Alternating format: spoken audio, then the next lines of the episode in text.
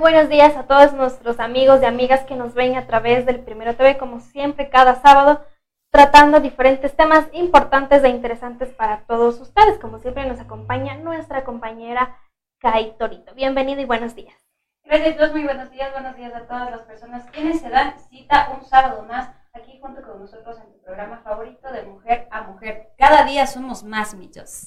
Así es, cada sábado tenemos importantes temas para todos ustedes que tengan un poquito más de conocimiento y, como siempre lo decimos, que puedan ustedes ayudar de diferentes maneras a sus familias, amigos y conocidos. En esta mañana nos acompaña la psicóloga Adriana Sánchez. Buenos días, bienvenida. Buenos días, un gusto estar aquí. Para mí es un honor poder acompañarles esta mañana, entonces, para poder conversar de algunos temas interesantes. Así es, y a continuación, para que todos tengan un poquito de conocimiento, conozcan un poco más de este tema, vamos a observar y escuchar qué son las drogas.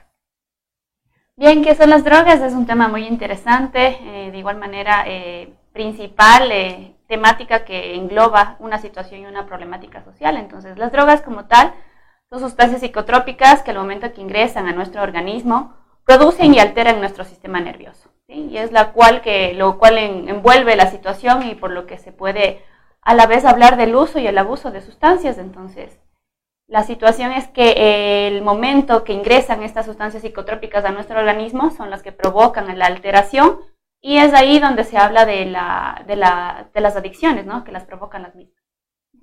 Tenemos un poquito a profundidad también en la información de las drogas. Escuchamos la siguiente nota.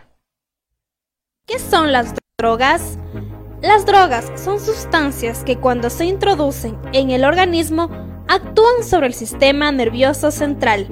Esto provoca cambios que pueden afectar a la conducta, el estado de ánimo o la percepción. Además, su consumo puede comportar dependencia psicológica. Se produce cuando la persona tiene necesidad de consumir la droga para experimentar un estado de placer o para evitar un cierto malestar afectivo. Dependencia física, cuando el organismo se ha habituado a la presencia de la droga y necesita esta sustancia para funcionar con normalidad. Tolerancia, cuando es necesario aumentar la dosis de una droga de consumo habitual para conseguir los mismos efectos que se obtenían con dosis más pequeñas. El consumidor habitual de cualquier tipo de droga puede experimentar alguno de estos tres efectos o todos al mismo tiempo. Trastorno de consumo de drogas. Ocurre cuando el consumo de alcohol u otra sustancia droga de una persona lleva a que se presenten problemas de salud o en el trabajo, escuela o casa.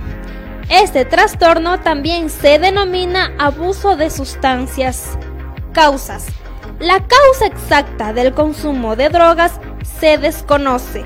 Los genes de una persona, la acción de las drogas, la presión de compañeros, el sufrimiento emocional, la ansiedad, la depresión y el estrés ambiental pueden ser todos los factores intervinientes.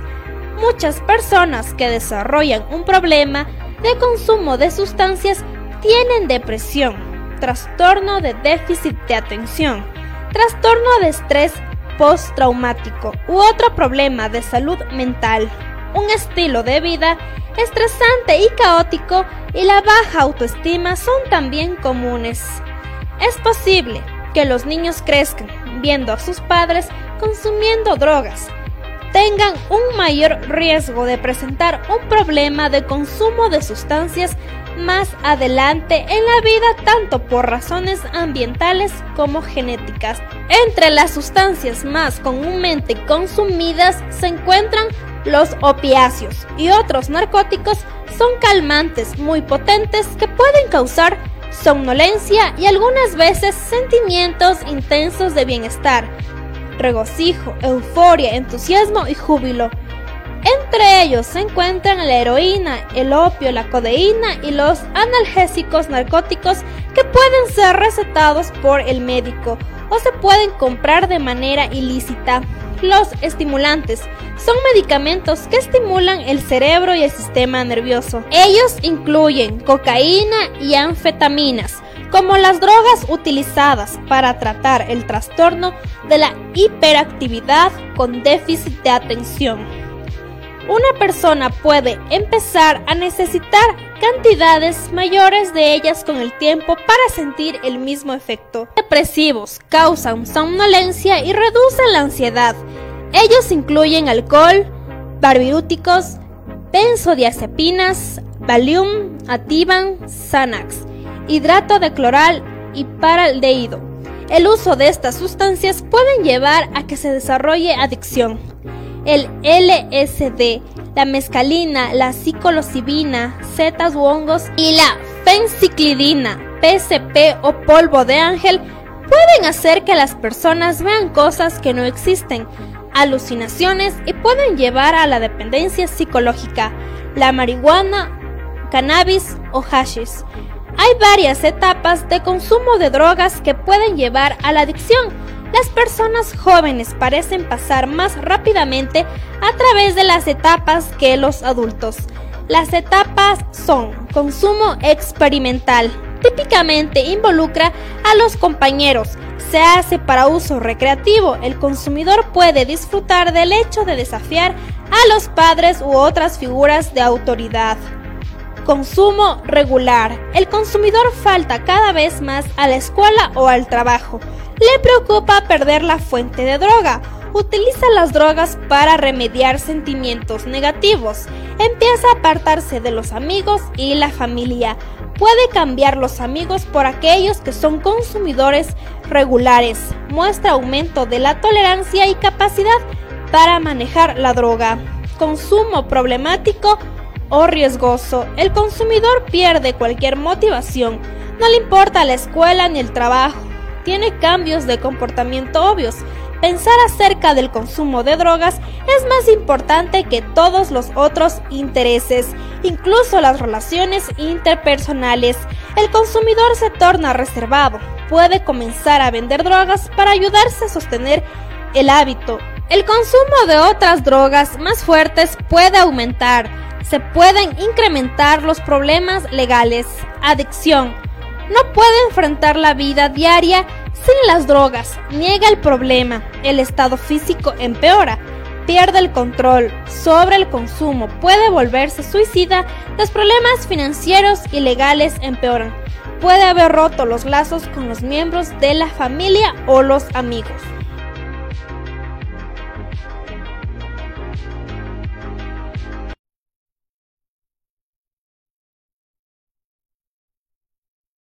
Tema del consumo de drogas y el alcoholismo en la niñez y en la adolescencia, Kai. Sí, entonces, y bueno, una pregunta también que nos han hecho es que existe, y hemos visto también, que existe un índice alto más en la costa, que se usan drogas, este tipo de sustancias, más en la costa que en la sierra y en niños menores a 15 años. ¿Por qué se da esto? Bueno, esta situación podría englobar en las características, ¿no? Uh-huh. Tanto que las personas, en este caso de la costa y de la sierra, las características y los modos de crianza, ¿no? Los modos de crianza también tienen que ver bastante en este aspecto, porque podemos ver que quizá en la costa son más liberales, tienen otro modo de pensar, de actuar, ¿no? Uh-huh. Entonces, quizá en la sierra somos quizá más cohibidos, más callados, e inclusive hasta las normas en casa son un poco más estrictas, ¿no? Uh-huh. Se podría decir. Entonces, tiene que ver bastante en eso, ¿no? Modos de crianza en ese aspecto.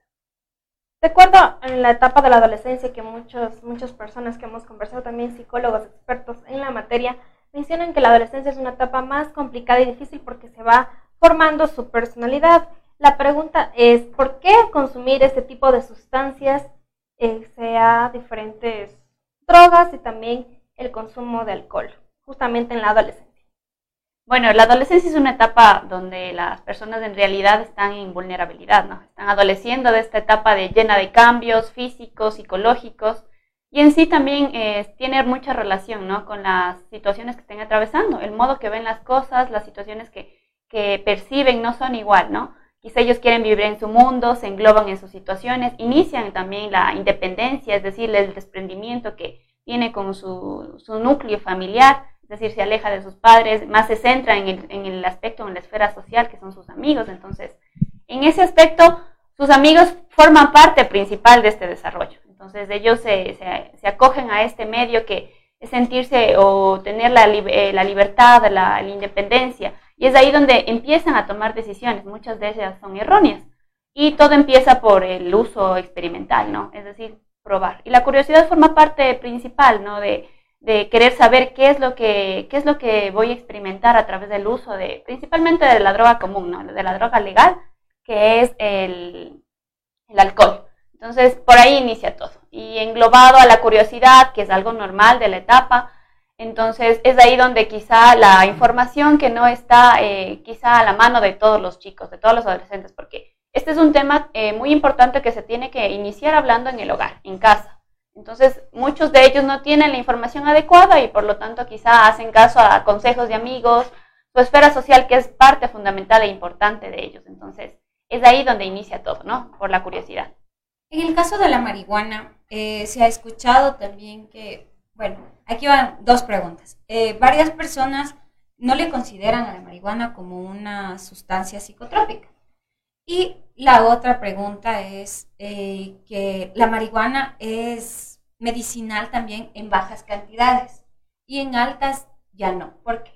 Bueno, ahora no, más aún se ha considerado que la marihuana inclusive se encuentra en base a lo que es legalizarla, ¿no? Sí. Pero siempre el cannabis medicinal. Por lo tanto, se podría mencionar que los chicos consideran y mencionan, ¿no? Que solamente es la marihuana no tiene ningún químico, ningún se podría decir, origen que tiene algún efecto contraproducente, ¿no? Mencionan que inclusive como es medicinal, entonces tiene inclusive ventajas, que se relajan, se sienten más tranquilos, ¿no? Entonces, en este aspecto viene la contrapuesta, ¿no? Si es que es una sustancia que altera el sistema nervioso, evidentemente va a tener sus desventajas. Entonces, por lo tanto, tiene que ver también el índice de consumo y se podría mencionar por qué motivos la va a utilizar. Claro que hay casos específicos y por lo tanto existe el cannabis medicinal, que ya está ahorita en decisión en esto de legalizarlo o no. Entonces, por lo tanto, es para cuadros específicos, ¿no? Por ejemplo, para cuadros de epilepsia, que sí, obviamente hay fármacos y medicamentos, pero se está, inclusive en otros países se la utiliza como método medicinal para poder mantener la situación. De igual manera en otros cuadros de cáncer terminal, entonces se utilizan también, pero se podría mencionar que en etapas de adolescencia donde se los toma o se los opta por consumo recreacional, entonces inadecuadamente, sin esta información, vamos a tener un consumo problemático a corto o largo plazo. En el caso de ser medicinal y ya recomendado por un experto para enfermedades, como usted ya lo nombró, ¿es recomendable que la persona quien sufre la enfermedad pueda fumarlo o es mejor nebulizar? ¿Cuál tiene mejor efecto? Aquí dependería del caso, ¿no? Dependería cuál fuese la situación de la enfermedad, patología que esté atravesando el paciente para que pueda hacer, no sé, por el consumo, ¿no? Inclusive hay hasta en pastillas, ¿no? Entonces, por lo tanto, todo depende porque ellos evidentemente ya tienen la receta, ¿no? Para poder implementar este método. Entonces, todo tiene que ver en cuanto al diagnóstico adecuado que ya lo haría un médico. Yeah. En el caso de que las personas que no tuviesen ningún tipo de enfermedad, pero sin embargo por la curiosidad de la experimentación que usted mencionaba, aún así adquieren este tipo de droga, ¿y cuáles son las causas que a futuro le pueden perjudicar en su salud mental, tanto en sus órganos físicos, y cuál sería su condición a futuro de su salud? Bueno, la alteración directamente va desde las partes principales que forman el sistema nervioso, ¿no? Principalmente alteraciones en atención, memoria, concentración, ¿sí? Posterior a aquello va a tener alteraciones a nivel de salud mental, como es cuando estamos hablando de un consumo problemático, estaríamos hablando ya de la alteración dentro del desarrollo de sus esferas, por ejemplo, sociales, dentro de su trabajo, dentro de su familia. Va a mantener esta dificultad de, por ejemplo, inclusive si estamos hablando del consumo problemático, de no tener, se podría decir, esta relación interpersonal entre sus familiares. Dentro de sus amigos no va a tener se podría mencionar, esta facilidad de entablar relaciones, porque por lo general estamos hablando ya de esta situación o de esta problemática del abuso de sustancias, se le va a hacer más difícil esta situación. Inclusive hay casos que no les interesa ni siquiera abandonar su trabajo, abandonar sus estudios, ¿sí? Por estar envueltos en esta situación del consumo problemático. Ahora vamos a escuchar la siguiente nota, también las causas y los síntomas que tienen estos efectos, también lo que es el consumo de droga y el alcohol. Drogadicción, trastorno de consumo de sustancias. La adicción a las drogas, que también se conoce como trastorno por consumo de sustancias, es una enfermedad que afecta el cerebro y el comportamiento de una persona y produce incapacidad de controlar el consumo de medicamentos o drogas legales o ilegales. Las sustancias como el alcohol, la marihuana y la nicotina también se consideran drogas. Cuando eres adicto, posiblemente sigas consumiendo la droga a pesar del daño que causa. La drogadicción puede empezar con el consumo experimental de una droga recreativa en situaciones sociales, y en algunas personas el consumo de la droga se vuelve más frecuente. En otras personas, en especial con los opioides, la adicción a las drogas empieza con la exposición a medicamentos recetados o al recibir medicamentos de un amigo o un familiar al que se los recetaron. El riesgo de adicción y la rapidez con que te vuelves adicto varían según la droga. Algunas drogas, como los analgésicos, opioides, conllevan un riesgo mayor y provocan adicción más rápido que otras.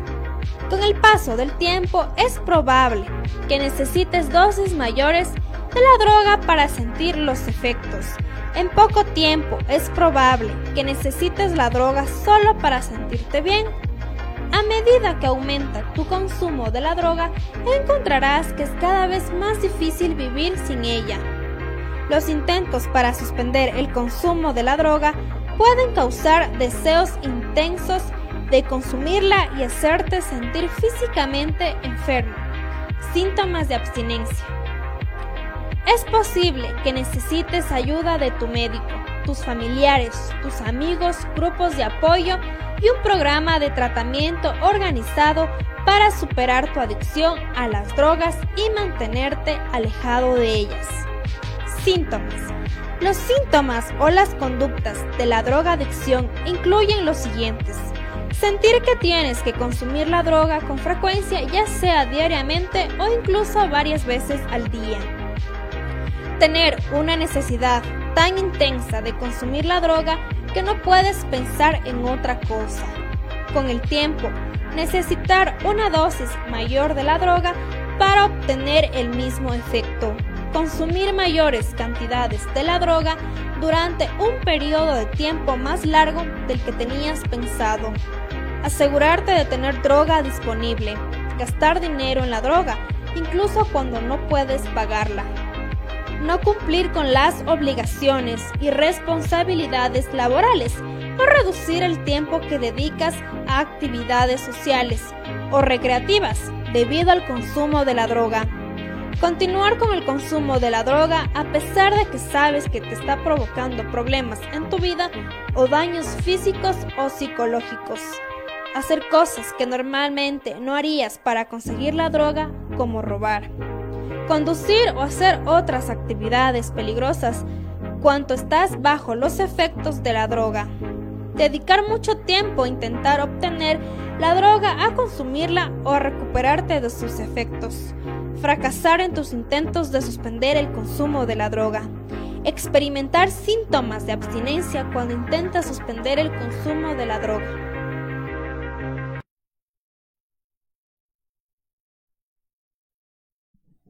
Después de haber escuchado un poco de los síntomas también, nuestra psicóloga nos va a hablar un poco de detalles también, porque como los padres de familia muchas de las veces no están en casa, no les controlan a sus hijos, y debe haber un momento donde ellos se pueden dar cuenta también que sus hijos están consumiendo ese tipo de drogas o el alcohol.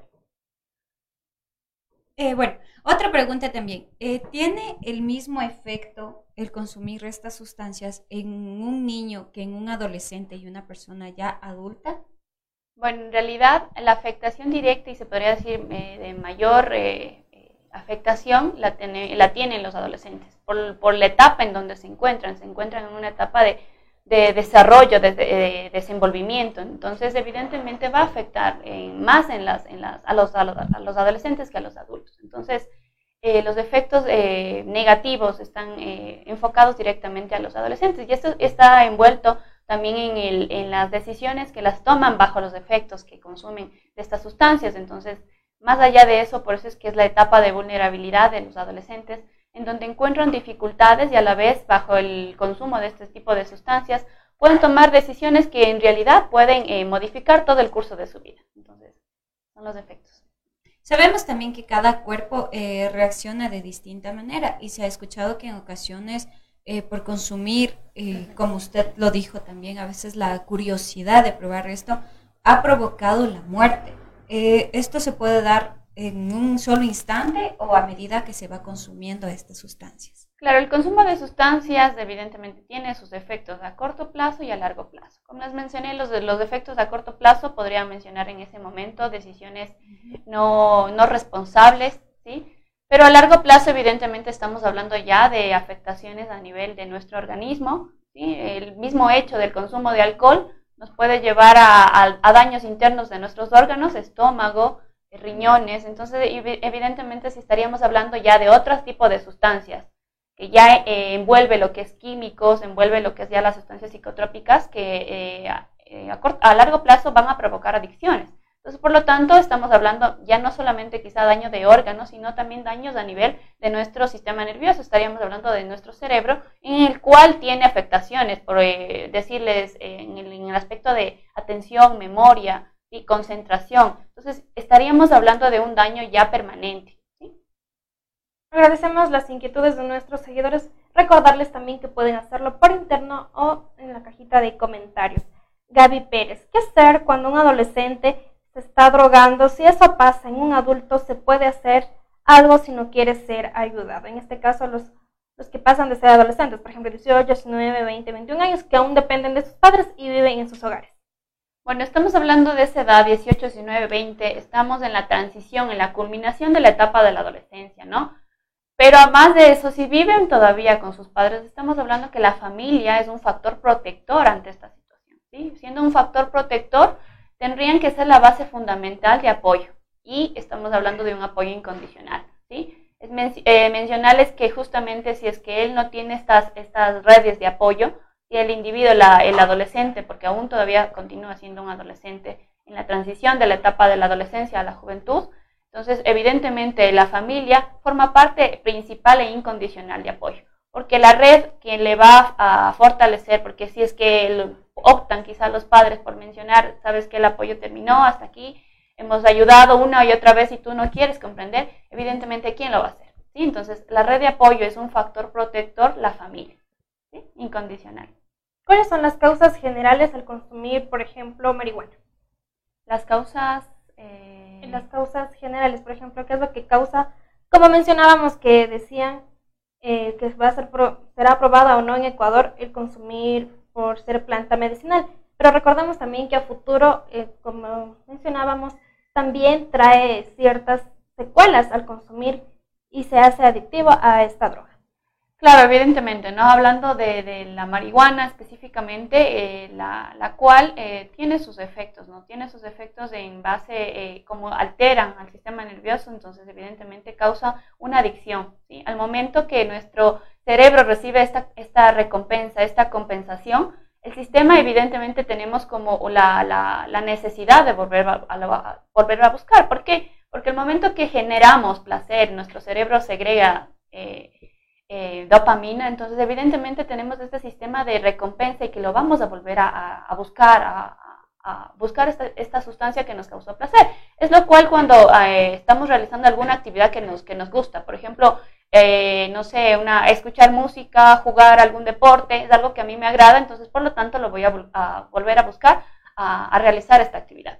Pasa lo mismo, pero aquí estamos ya hablando de un componente. A pesar de que se podría mencionar, a pesar de que la marihuana o se podría decir una sustancia, no sustancia, sino un componente natural, tiene los efectos como de buscar placer, los cuales vamos a evidentemente buscarlos nuevamente. De igual manera como la droga legal, que es el alcohol, el tabaco, ¿qué es lo que nos produce? Por lo general, a las personas que no sé, que quizás son introvertidas, los va a convertir a extrovertidas, y quizá les va a fortalecer o les va a ayudar para quizás ser fácilmente amigos, ¿sí? Entonces, por lo general, esto los asociamos, y ¿qué es lo que volvemos a buscar? A consumirlo nuevamente, y es lo que quizá los adolescentes pasan a tener como una herramienta de facilidad para poder tener en este caso lo que es para ellos más importante, que son las redes sociales, los amigos. Entonces, evidentemente es algo. Hablando un poquito del alcohol, como usted ya lo nombró también, ¿qué estado de conciencia funciona cuando ya estamos en total estado de embriaguez? Porque existen personas que al siguiente día nos dicen, no, es que no me acuerdo de nada, y se pelean. Hay algunas que se pelean, se ponen agresivas, otras que tal vez se quedan ya ahí, nada más quieren dormir. ¿Cuál es el estado de conciencia? Ya, estados de conciencia estaríamos hablando de una obnubilación, en donde quizá hay confusión, hay un estado confusional del individuo. Es decir, porque todos nuestros sentidos no están al 100% funcionando, ¿no? Se vuelven aletargados, mantienen esta reacción retrasada, ¿no? Entonces, evidentemente, es por eso es que se está hablando de que no estamos al 100%, ¿no? Por ende, es que siempre nos mencionan que no debemos conducir. ¿Por qué? Porque no estamos con las reacciones al instante. Se podría mencionar que no nos encontramos en un estado de alerta. Entonces, por lo tanto, tenemos este retraso de reacción, y obviamente puede causar dificultades, ¿no? Al manejar incluso la visión se vuelve como túnel. Algo así se ha escuchado también. Claro, al mismo hecho que estamos hablando de un estado confusional, estamos hablando de la situación que no estamos con nuestros sentidos al 100% para poder reaccionar de manera inmediata. Entonces, evidentemente, esto es lo que nos produce, ¿no? Las sustancias psicotrópicas es lo que nos produce estados de alteración de nuestra conciencia, y evidentemente no nos encontramos al 100%. Agradecemos la inquietud por parte de Jimmy Sánchez. ¿Cómo orientar a los jóvenes para evitar que caigan en las drogas? Bueno, es algo importante, ¿no? Y yo creo que fomentar el diálogo en casa es algo necesario y algo primordial. Claro que evidentemente las redes de, por ejemplo, en colegios, escuelas, debe ser algo primordial dialogarlo, ¿no? Mediante talleres, mediante conversatorios, que lo deben, yo incluso considero que debe ser incluso una política pública, lo cual impulse para poder fomentar esto, ¿sí? El estudio, se podría mencionar, el estudio de la salud mental es algo primordial, que inclusive debe ser algo importante en las escuelas, desde las escuelas, porque ahora estamos hablando que inclusive niños de 11, 12 años inician este consumo o esta curiosidad a ver qué es lo que se siente al momento de ingerir alguna sustancia, por lo general la droga legal, que es el alcohol, ¿no? Y de igual manera el tabaco. Entonces, yo creo que la prevención es algo primordial para poder iniciar dialogando con los niños, principalmente niños, adolescentes, que están con este tema que quizá inclusive a los adultos lo ven como algo normalizado, ¿no? Porque por lo general el alcohol se relaciona al momento de tener alguna reunión familiar, entonces los niños por lo general ven estas conductas normalizadas, ¿sí? Como ven estas conductas normalizadas, lo asocian como que, bueno, entre los niños inclusive lo hacen como en modo de juego y lo toman como algo normal y natural, ¿sí? Entonces, evidentemente, desde la prevención, en talleres, conversatorios, es algo principal que se debe fomentar. Agradecemos las inquietudes de nuestros seguidores. No se olviden también de escucharnos a través de la nueva plataforma digital Spotify. Nos encuentran con el programa que se denomina De Mujer a Mujer. Vamos a una pausa publicitaria, pero sin antes que demos lectura a la pregunta de Pedro Larrea. Es común que en algunas familias consuman alcohol o tabaco frente a niños. Esos comportamientos buscarán imitar con el tiempo. Nos responde nuestra psicóloga Adriana Sánchez, después de esta pausa publicitaria.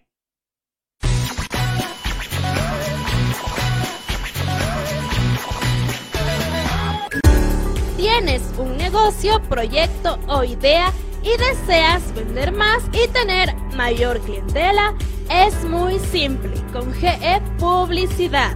Pantallas gigantes en HD.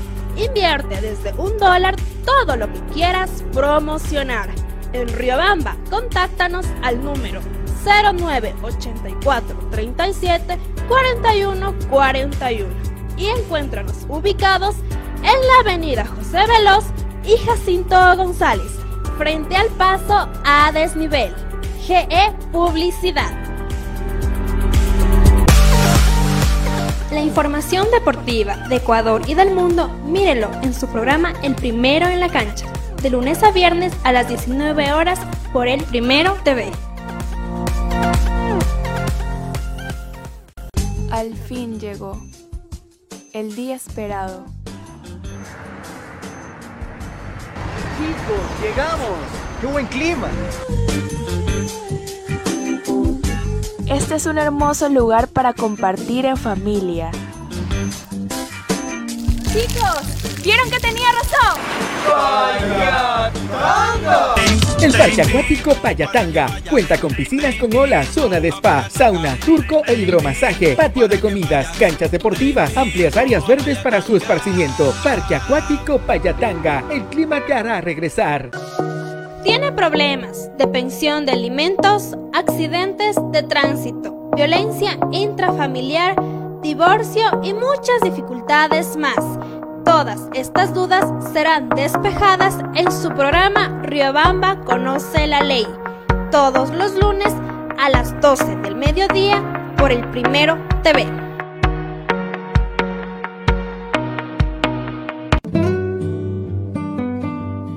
Romel Hotel te espera en el centro de Riobamba. Combinamos una casona colonial de principios de siglo con un nuevo edificio, lleno de todas las comodidades para el huésped moderno. Habitaciones desde $10, baño privado, televisión por cable, internet de alta velocidad, cafetería, restaurante y amplio parqueadero son algunas de las características que nos convierten en tu hotel preferido. Porque aquí no eres un huésped, eres parte de la familia. Romel Hotel, tu hotel en Río.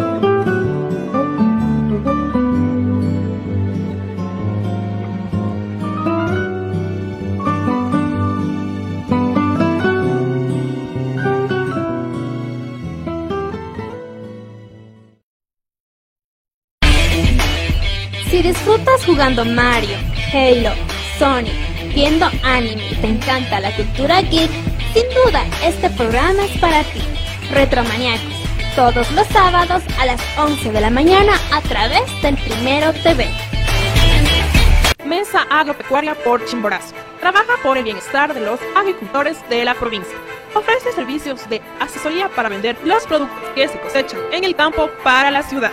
Se enseña a cultivar de mejor manera utilizando abonos orgánicos. Con la Mesa Agropecuaria por Chimborazo aprenderán a hacer sus abonos, fertilizantes orgánicos como biol, humus, compost. Asesoría para formar asociaciones cooperativas agrícolas. Asesoramos la realización de ferias, exposiciones, talleres, seminarios agropecuarios. Asesoramos para la construcción de viveros e invernaderos. Capacitación para fomentar turismo comunitario. Ubíquenos en las calles Carabobo y Guayaquil esquina. Edificio Semoplaf, segundo piso, Riobamba, Ecuador. Teléfonos 0986 39 68 20 o al 0987 67 33 70 y al 0990 47 95 38. Nos pueden ubicar en Facebook como Mesa Agropecuaria por Chimborazo, juntos por la integración del campo y la ciudad. Acontecimientos del destino, accidentes de tránsito, violencia, inseguridad, muerte y más noticias. En el programa Primero al Rojo Vivo, todos los lunes a las 19 horas en El Primero TV. Una taza de café caliente, una tarde lluviosa y el aroma de los manjares ecuatorianos combinan tertulia, historia y colores de la ciudad. Aquí tu vida adquiere magia. Romel Café, Olmedo 2722 y Pichincha, Riobamba, Ecuador. Opinión, debate y más tendrá en su programa Usted Primero Opina, con especialistas y líderes de opinión del país y el mundo.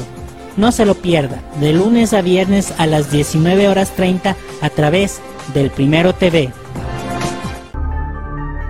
Sucesos inexplicables, hechos reales que te helarán la sangre, información que no te dejará dormir. No te pierdas los miércoles de misterio a las 20 horas, solo por el Primero TV. Notas virales, lo más destacado del internet, memes que te darán risa en Yo Primero Te Vi, todos los jueves a las 18 horas por el Primero TV.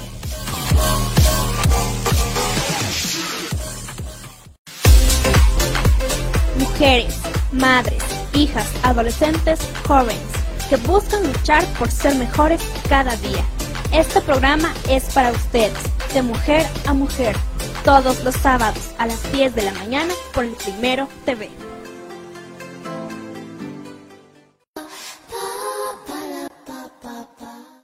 Regresamos con más información de este importante tema para todos nuestros seguidores. Gracias por estar en sintonía del Primero TV y de este su programa de Mujer a Mujer, que se da cada sábado. Retornamos con la información y la pregunta de Pedro Larrea. ¿Es común que en algunas familias consuman alcohol o tabaco frente a niños? Estos comportamientos buscarán imitar con el tiempo.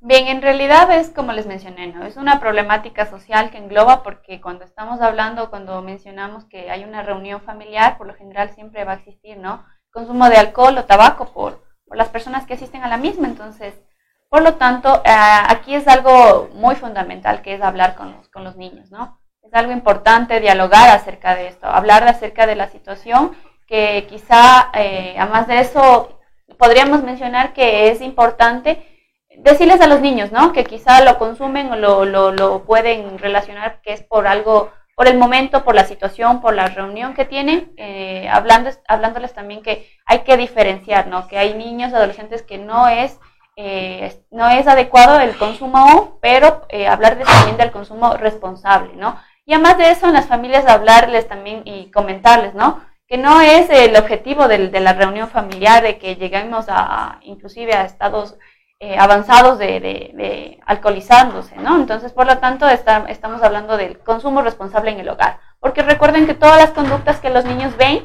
ellos imitan. Entonces, por lo general, sí afecta en este ámbito, pero es importante el diálogo, la comunicación. También existen casos donde los padres pasan la mayoría de su tiempo en el trabajo, no hay ese tiempo y dedicación hacia los hijos, controlarles, preguntarles qué es lo que les pasa, cómo les fue en la escuela o en el colegio. Muchas de las veces toman distancia también los hijos cuando no pasan mucho tiempo con sus padres. ¿Qué hacer ahí los padres? ¿Cómo identificar que los hijos poco a poco están como que desprendiéndose del núcleo familiar? Ya no hay la confianza, no hay la comunicación para poder hablar de estos temas, incluso también de cómo relacionarse con las demás personas y el momento de tener también novia o novio en su caso de los adolescentes. Claro, en verdad es algo importante de igual manera, ¿no?, que dialogarlo. Evidentemente las conductas de los adolescentes empiezan a cambiar a medida que van creciendo, entonces es importante estar pendientes.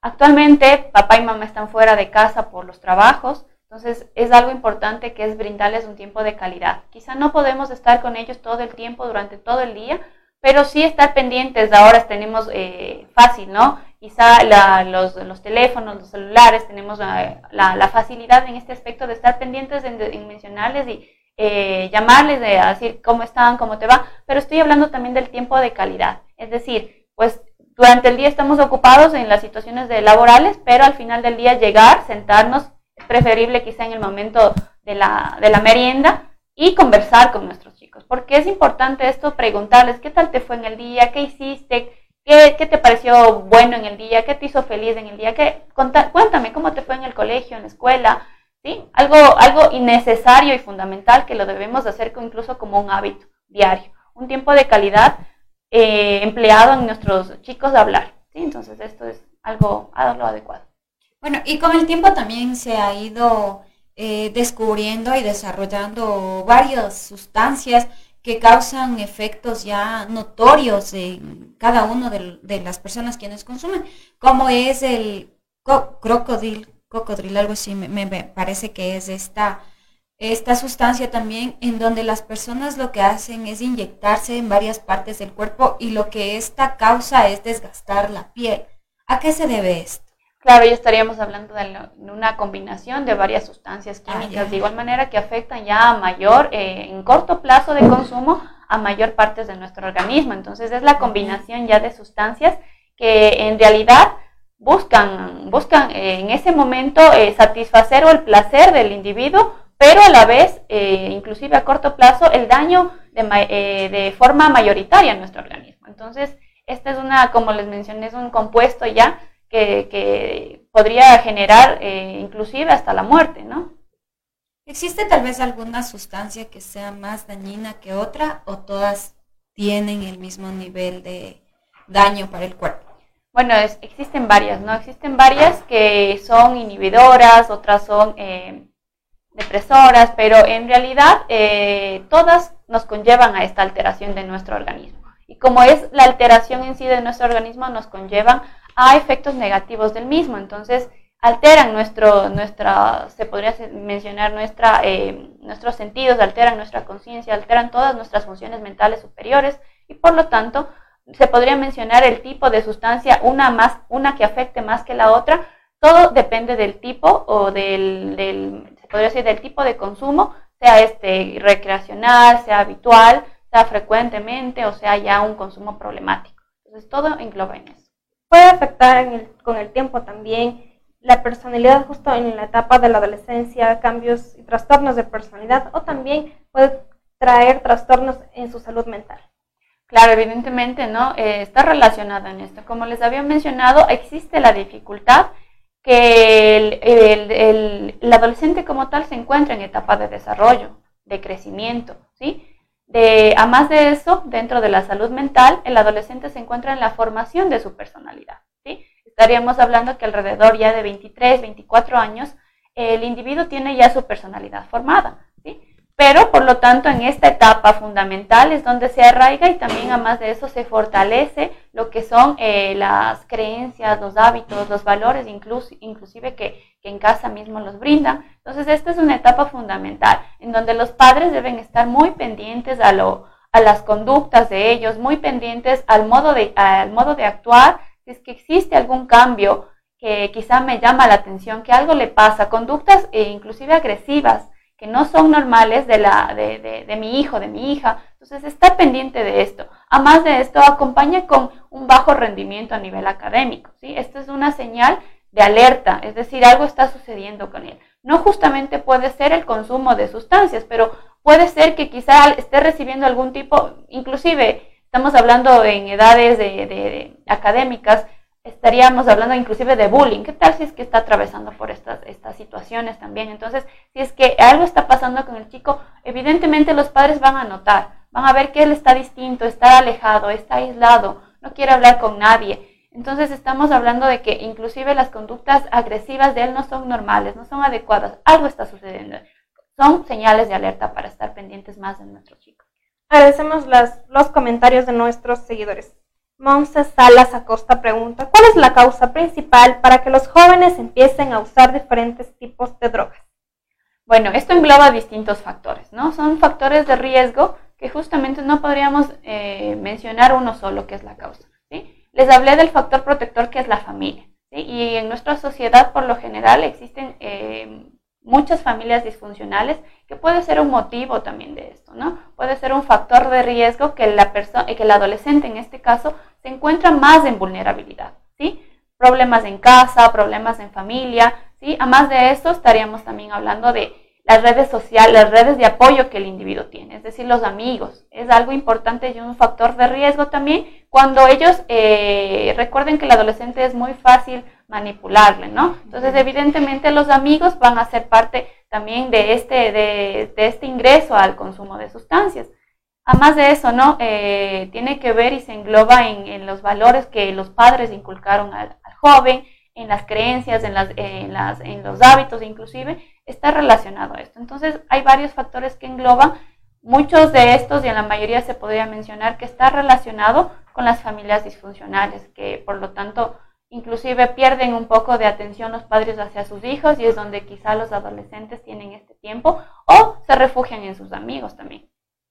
También existen casos donde el núcleo familiar tiene también estructurado una base familiar y existe la comunicación y el diálogo. Pero sin embargo los jóvenes por la experimentación, la curiosidad caen, también puede existir la presión social de los amigos, pero puede existir el caso de que los padres ya identificaron a sus hijos, a uno de sus hijos que está consumiendo este tipo de drogas, pero ¿cuál sería la recomendación ahí? ¿Cómo ayudarle al hijo en el caso de que le haya enfrentado, le haya preguntado que por qué hace este tipo de cosas?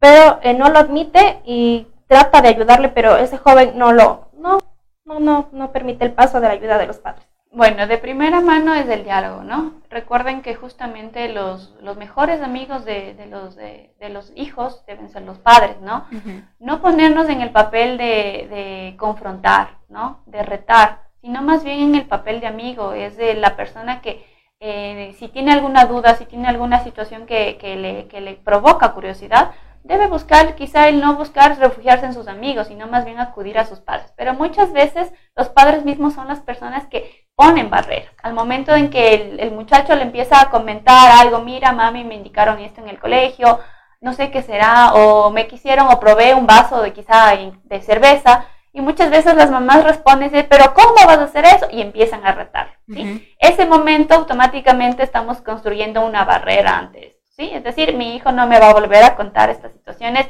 inclusive no me va a volver a preguntar. Entonces, es en sí, yo debo darle esta apertura, brindarle esta confianza para que sea yo la primera persona en enterarme si quizá lo hice, ¿sí? Y ahí en donde engloba fortalecer la confianza del mismo. Es decir, evidentemente la curiosidad va a ser parte fundamental de querer experimentar, ¿sí? Pero estar informados, es decir, adecuadamente, es decir, qué es lo que me provoca y hablarles también del consumo responsable. Es decir, pues tú cuando estés con una edad cuando estés más grande, cuando estés quizá más consciente de lo que esto te puede provocar, lo podrías hacer, ¿sí? Pero todo es en base al diálogo, confianza que es. Evidentemente, no hay casos que ya...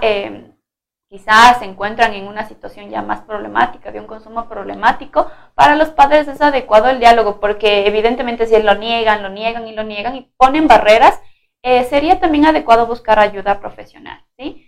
O quizá buscar, evidentemente, no, la ayuda de un psicólogo, donde quizá el chico pueda tener esta libertad de preguntar situaciones que muchas veces en el hogar se les hace un poco complicado, ¿sí? Entonces, podríamos ya buscar ayuda profesional en donde ya pueda dirigirse y solventar todas sus dudas. Evidentemente, si estamos ya hablando de un consumo problemático, inclusive ya el inicio de un tratamiento. Bueno, actualmente existen varios tipos de sustancias, como ya lo dijimos, y varias maneras también de que éstas puedan ingresar al cuerpo. Como padres, ¿cómo podemos darnos cuenta si tal vez mi hijo o mi hija está fumando, o tal vez inhalando, se está inyectando, o ahora también que se ponen en los ojos o en la lengua? ¿Cómo podemos darnos cuenta como padres? Bueno, de inicio, ¿no? El cambio de conducta. El cambio de conducta va a ser algo muy observable. Es que mantiene unas conductas agresivas, es que mantiene una conducta distinta, una conducta aislada. Es decir, él antes quizás mantenía diálogos en casa, hablaba, pero ahora quizá se encierra en su cuarto, se aleja de todos. Uh-huh. Además de eso, también hay que estar muy pendientes los padres de la cantidad de dinero que manejan los chicos, porque eso es algo primordial que muchas veces lo dejamos pasar, ¿sí? Entonces hay que estar pendiente en la cantidad de dinero que tienen los chicos, en la cantidad de dinero que manejan los muchachos. Entonces eso, además de eso. Y es que evidente, a esto va llevado de la mano también de un bajo rendimiento académico, porque quizá estaríamos hablando de que algo está sucediendo, algo está pasando. El diálogo y tener esta corresponsabilidad familiar, acudir al colegio, acudir a la escuela de vez en cuando es algo importante, porque también recuerden que quizá en casa los muchachos, los chicos pueden tener una actitud y es normal, y en el colegio, en cambio, quizás son otras personas. Entonces, es algo normal que evidentemente se encuentra en dos distintas esferas de desenvolvimiento, tanto en casa como hijo, acoge el papel de hijo, y evidentemente en el colegio acoge el papel de amigo, compañero, estudiante, ¿sí? Entonces, es algo normal, pero es importante acudir, estar pendiente de esto. A más de eso, estaríamos hablando, si es que ya tenemos estas dudas también, empezar quizá, se podría mencionar a ver sus cosas, a ver qué maneja. Estaríamos hablando de romper la privacidad, ¿sí? Pero recuerden que los adolescentes evidentemente no están muy bien, se podría decir, dentro de las decisiones que tomen, no están muy bien, decir, no pueden discernir entre qué está bien y qué está mal muchas veces, ¿sí? Entonces, quizá en este punto, si es que ya estamos en la duda de la situación, ya comprobé que quizá está bajo en notas, está con unas conductas distintas, agresivas, ¿sí? Entonces, evidentemente, verificar sus cosas es algo también necesario a veces en el hogar. Recuerden que el adolescente tiene su privacidad y es importante respetarlo, ¿sí? Pero si es que estamos hablando de esta presunción, es importante también empezar a indagar en este espacio. Recuerden que el adolescente tiene su privacidad, vive en la casa de sus padres, pero no es un adulto autónomo. Es decir, está bajo los cuidados de sus padres. Entonces, es importante también esto. Agradecemos la inquietud de Joana Cuji. En la televisión, la música, como el reggaetón, normalizan la venta y el consumo de tabaco, drogas y alcohol. Lo hacen ver como lo mejor que se puede hacer, que está de moda, y la gente busca imitar estos comportamientos, tanto adolescentes como los jóvenes. Evidentemente, ¿no? Y esto se relaciona con la presión social. Es algo que lo estamos normalizando como en nuestro contexto. El escuchar este tipo de canciones que tienen el mensaje directo de sexo, drogas y alcohol, ¿sí? Está relacionado en esto, y por eso es que les había mencionado que en realidad es una problemática social que tenemos conjuntamente todos que luchar, ¿no? Y hablando de esto, también les había mencionado que es una problemática social que se debe llevar de la mano de políticas públicas, ¿sí? Para nosotros empezar a tener estas barreras, para que en cierto modo los chicos también no lo empiecen a normalizar. Porque en el aspecto que lo empiezan, desde el punto de vista que lo empiezan a normalizar, hacen como que inclusive niños pequeños empiezan a cantar estas canciones que ni siquiera a veces tienen sentido las letras, y lo normalizan y lo hacen como desde el punto de vista de que están a la moda, ¿sí? Y como hablamos de la presión social, mucho más los adolescentes, ¿no?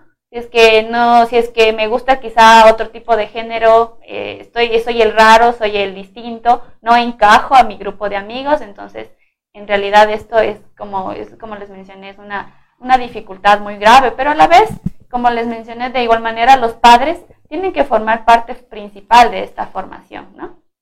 Andrés López nos pregunta, ¿qué tan cierto es que el jarabe para la tos puede ser utilizado como una droga? Sí, de hecho, no estamos hablando solamente de las drogas legales, que es el tabaco, el alcohol, las otras drogas sujetas a fiscalización, que es la marihuana, la cocaína, heroína, sino también los fármacos. Los fármacos son considerados también como unas drogas, inclusive muchas veces son legales por el mismo hecho de que las pueden acceder en cualquier farmacia. Por ejemplo, los jarabes de la tos, estos fármacos son utilizados como estimulantes. Además de eso, no se olviden también de los inhalantes, que es el cemento de contacto, que inclusive es una droga que es de fácil accesibilidad, que la pueden conseguir en cualquier lugar. Entonces, además de eso, también tenemos que estar previstos, y mucho más los padres conocer acerca de estas situaciones, ¿no? El cemento de contacto, los inhalantes, los pegamentos, los aerosoles inclusive. Entonces, en este aspecto también tenemos que basarnos en la información que los padres manejen para estar más al pendiente. Agradecemos los comentarios también y los saludos por parte de nuestros seguidores. Jimmy Giovanni Sánchez, buen programa para orientar a los jóvenes. Monse Sala Costa, excelente exposición, Adriana Sánchez. Priscila Sánchez, muy bien, Adriana, felicitaciones. Gracias a todos nuestros seguidores por comentar nuestros temas, que realmente son importantes para la sociedad y la ciudadanía que nosotros brindamos en este espacio de Mujer a Mujer. Ahora escuchamos también la nota sobre el alcohol y el tabaco. Los adolescentes y el consumo excesivo de alcohol. La pubertad y la adolescencia son un tiempo de cambio. Su hijo posiblemente acaba de empezar el colegio. Puede tener una sensación de libertad que nunca había tenido antes. Los adolescentes son curiosos, desean hacer las cosas a su manera, pero la presión para adaptarse podría dificultar el hecho de resistirse al alcohol si parece que todo el mundo lo está probando. Problemas de salud relacionados con el alcohol. Los efectos del consumo prolongado de alcohol en el cerebro pueden ser de por vida. El consumo de alcohol también crea un mayor riesgo de depresión, ansiedad y baja autoestima. Beber alcohol durante la pubertad también puede cambiar las hormonas en el cuerpo. Esto puede afectar el crecimiento y la pubertad. Beber demasiado de una sola vez puede causar lesiones graves o la muerte por intoxicación con alcohol. Esto puede ocurrir con tomarse tan solo 4 tragos en cuestión de 2 horas.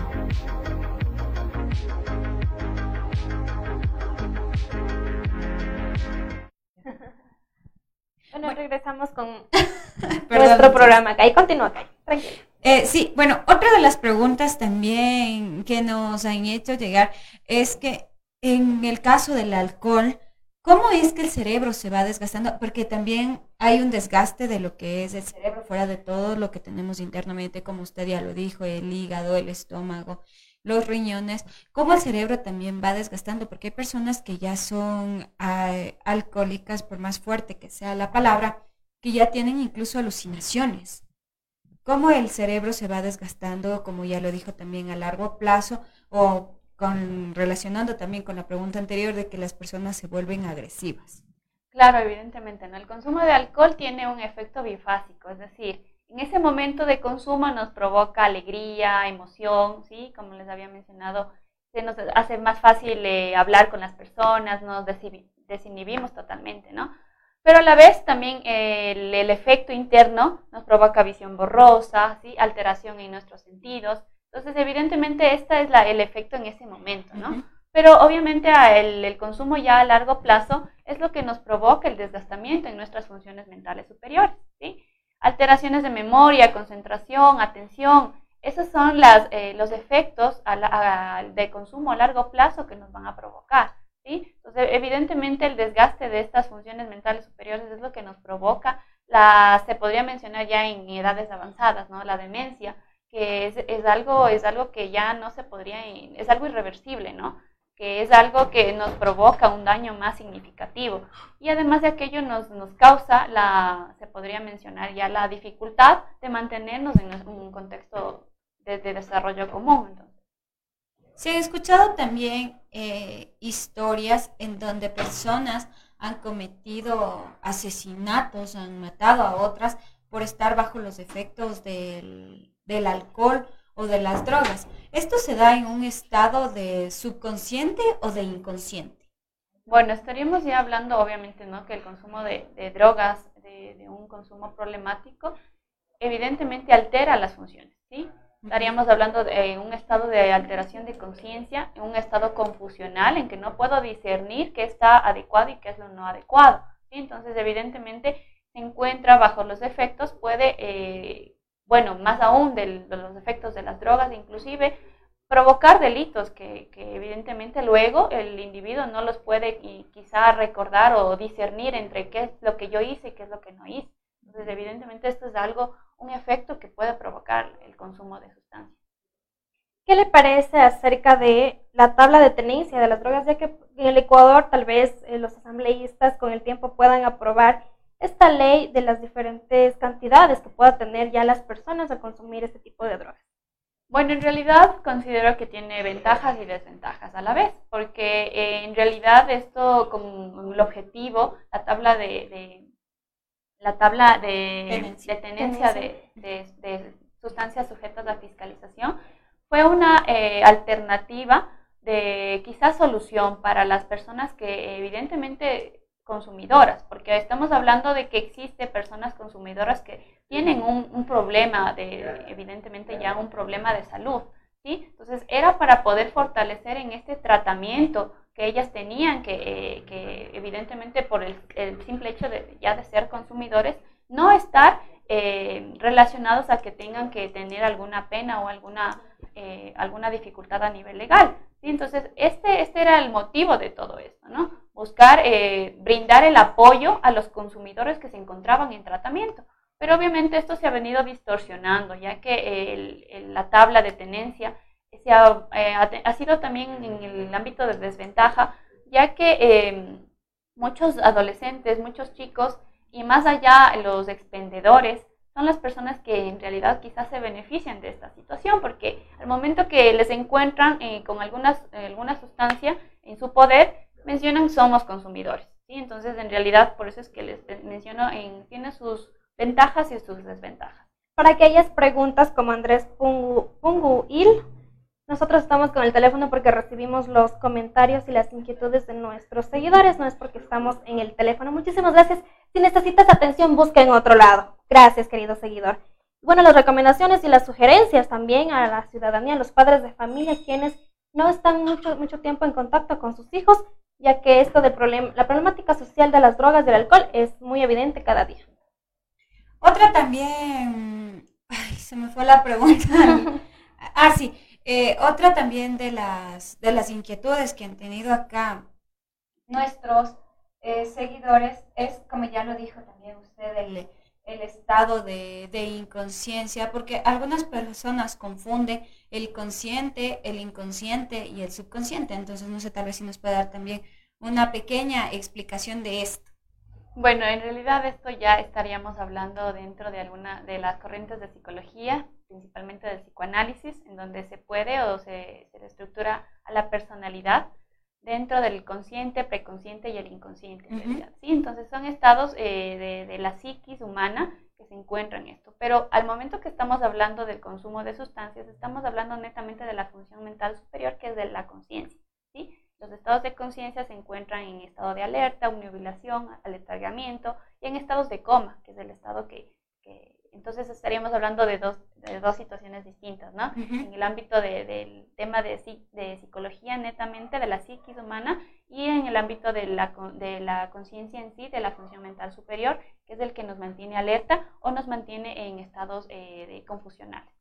Otra pregunta también, ¿por qué hay muchas personas quienes son ya adictas y cuando han entrado a rehabilitación, después de varios meses en donde ya se han estado recuperando, se ha escuchado no solo de una, sino de varias personas quienes nos han manifestado? Porque bueno, también con yo se ha podido entrevistar a varias personas quienes nos han dicho que es 10 veces peor el estado de desintoxicación que el cuando el cuerpo está, ajá, el estado de abstinencia también, a que cuando el cuerpo está tal vez consumiendo estas sustancias. ¿Por qué es peor?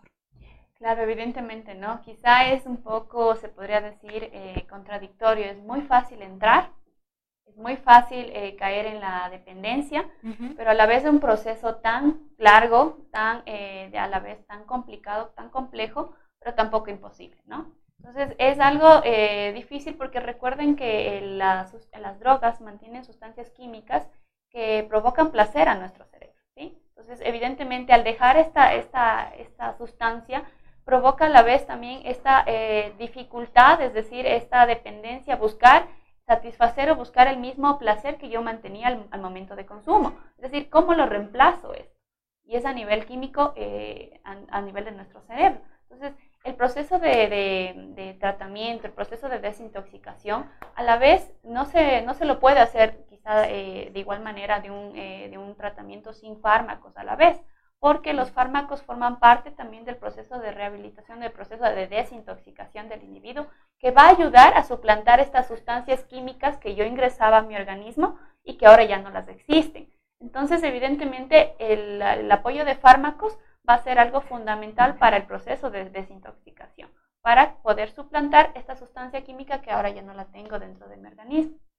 ¿Es recomendable medicar a la persona quien se está recuperando? Porque, bueno, se ha escuchado también de las clínicas, quienes medican, las clínicas de rehabilitación, quienes son las encargadas de medicar a la persona para que pueda estar estable, y de los grupos AA, por ejemplo, que funcionan las 24 horas, en donde ellos no usan ningún tipo de medicación.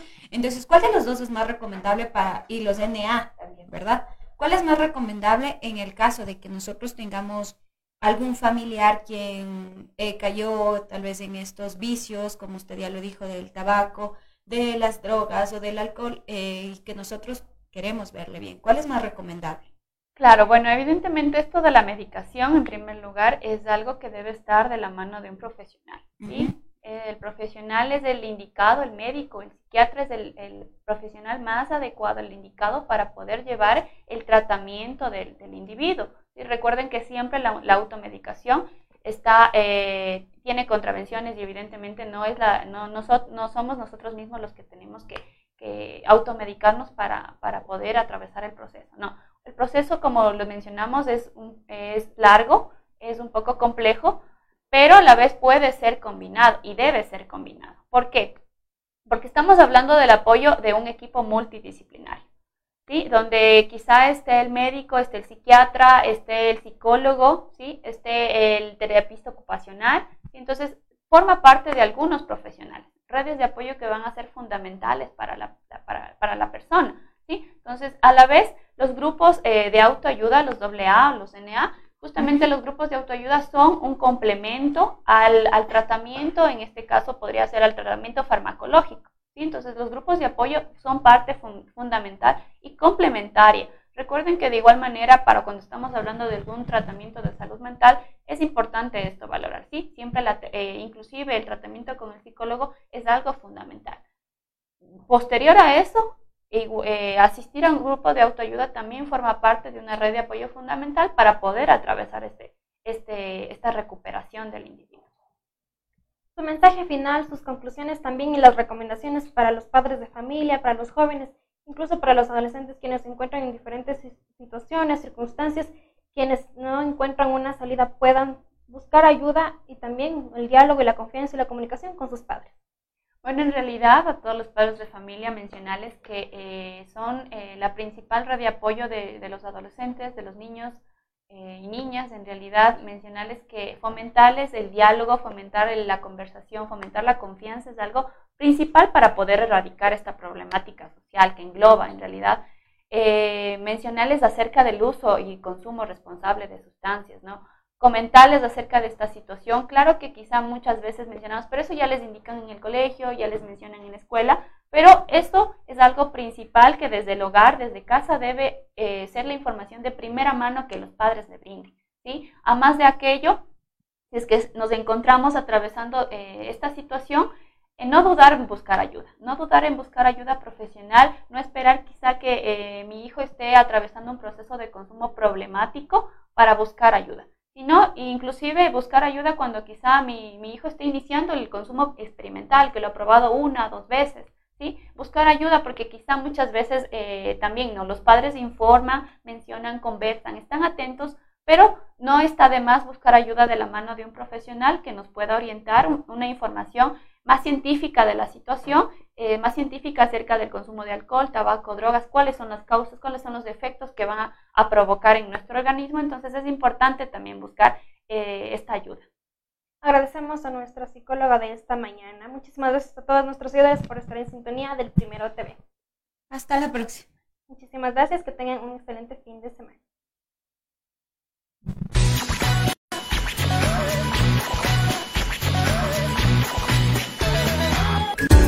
¿Tienes un negocio, proyecto o idea y deseas vender más y tener mayor clientela?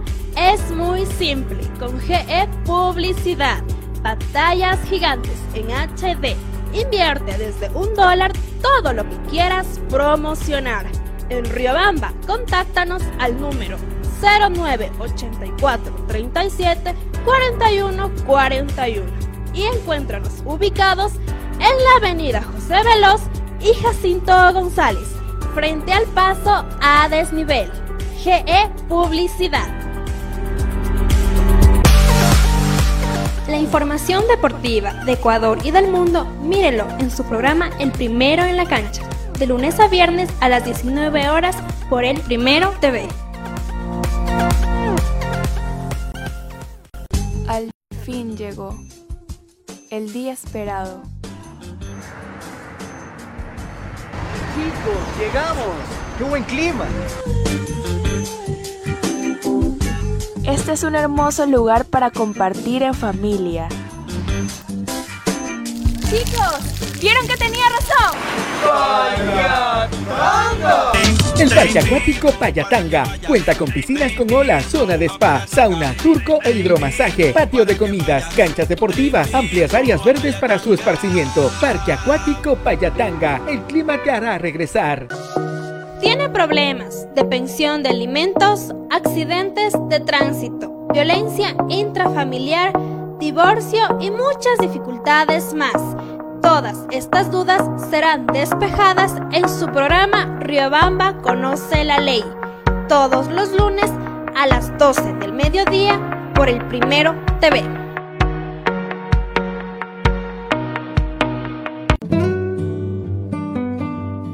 Romel Hotel te espera en el centro de Riobamba.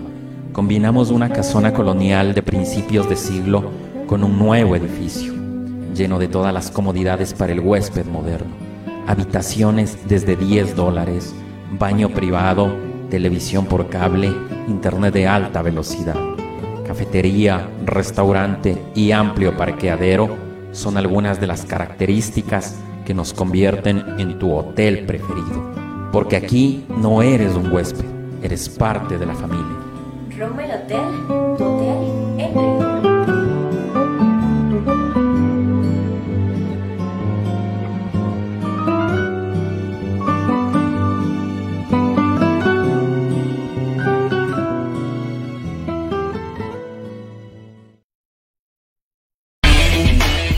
Si disfrutas jugando Mario, Halo, Sonic, viendo anime y te encanta la cultura geek, sin duda este programa es para ti. Retromaniacos, todos los sábados a las 11 de la mañana a través del Primero TV. Mesa Agropecuaria por Chimborazo trabaja por el bienestar de los agricultores de la provincia. Ofrece servicios de asesoría para vender los productos que se cosechan en el campo para la ciudad. Se enseña a cultivar de mejor manera utilizando abonos orgánicos. Con la Mesa Agropecuaria por Chimborazo aprenderán a hacer sus abonos, fertilizantes orgánicos como biol, humus, compost. Asesoría para formar asociaciones cooperativas agrícolas. Asesoramos la realización de ferias, exposiciones, talleres, seminarios agropecuarios. Asesoramos para la construcción de viveros e invernaderos. Capacitación para fomentar turismo comunitario.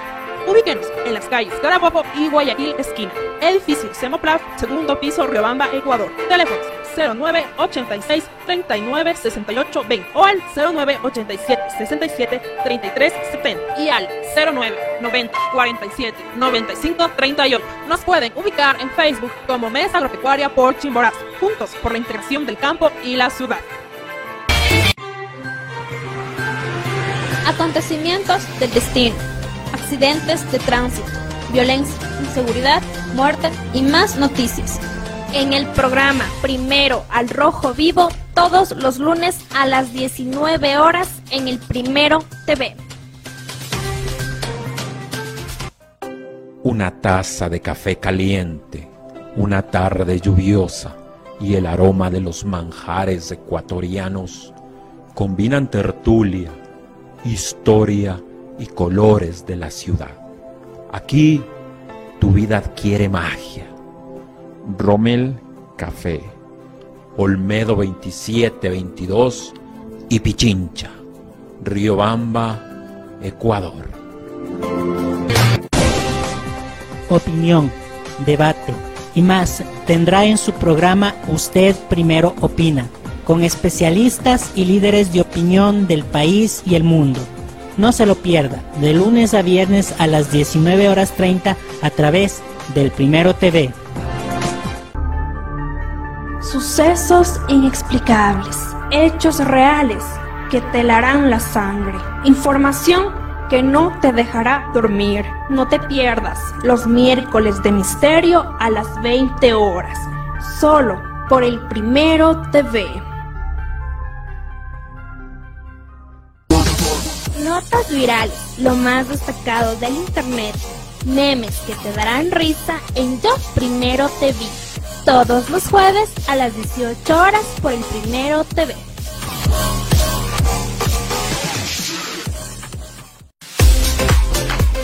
Mujeres, madres, hijas, adolescentes, jóvenes, que buscan luchar por ser mejores cada día.